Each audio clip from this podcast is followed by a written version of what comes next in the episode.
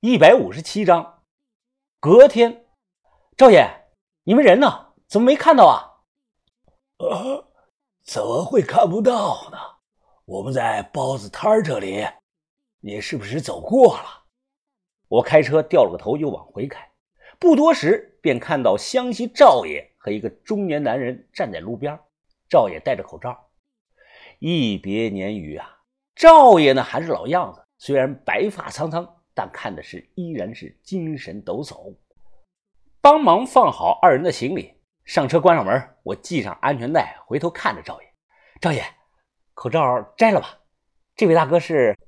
哦，这位是极受矮债的老辉，你别叫大哥，叫辉叔。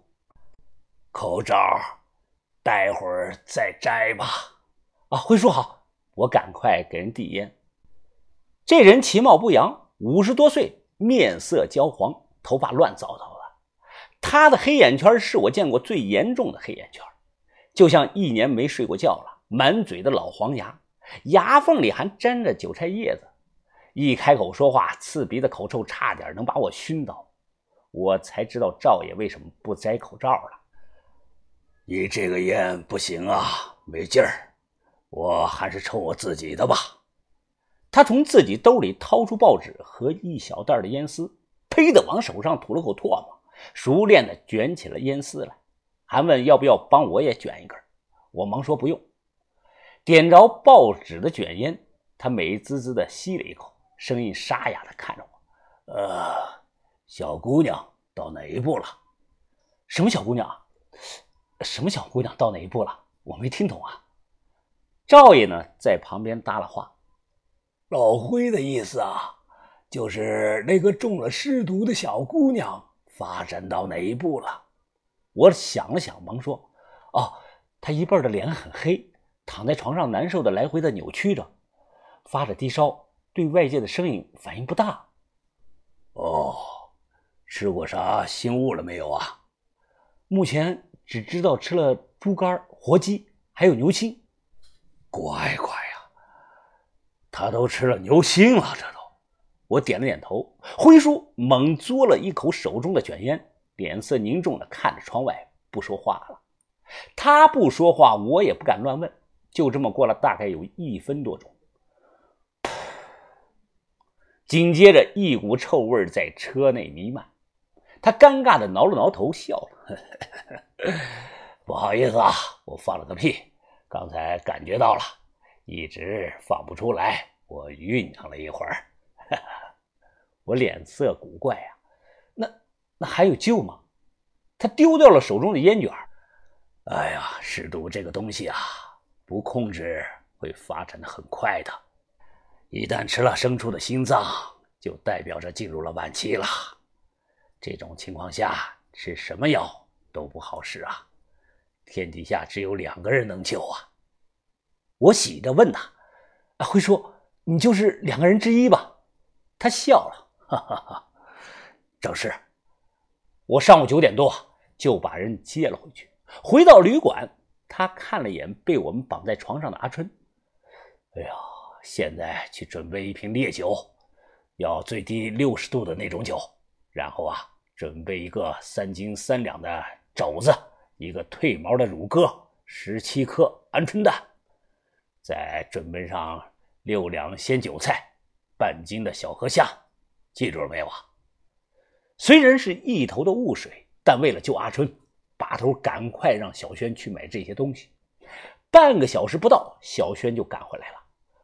辉叔他走过去接住东西，说了声谢谢。小轩被铺天口臭熏得干呕了一声，马上呢说大叔对不起了。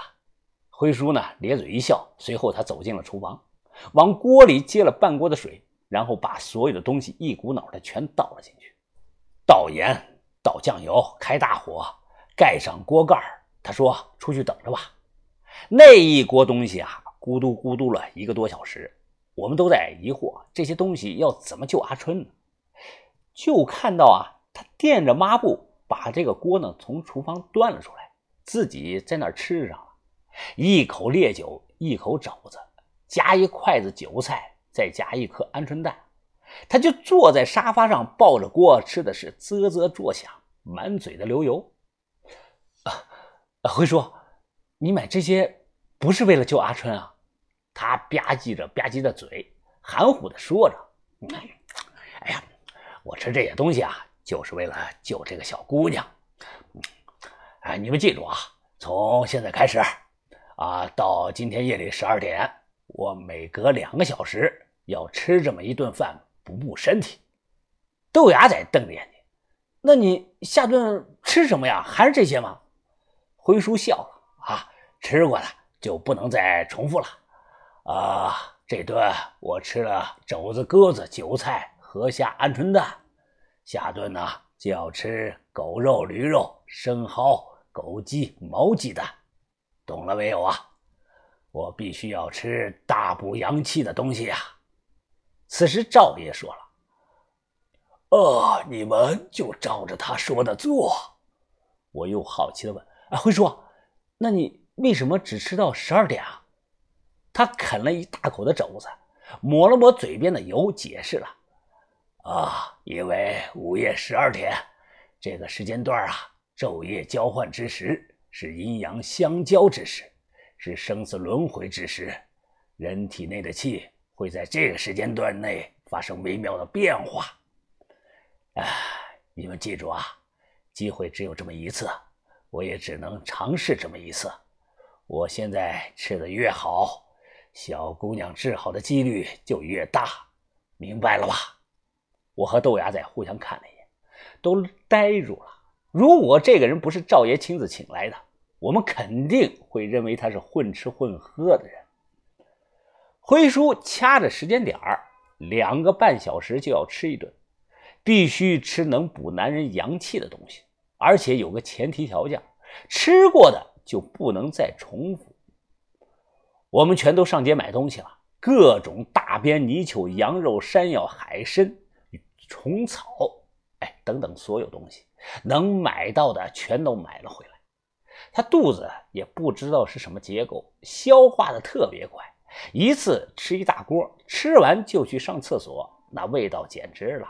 卫生间的门和窗户关严了，都挡不住，房东直接就找上门来：“哎，你们赶紧看看是不是厕所都反上来了。”这打发走房东，就这么到了晚上。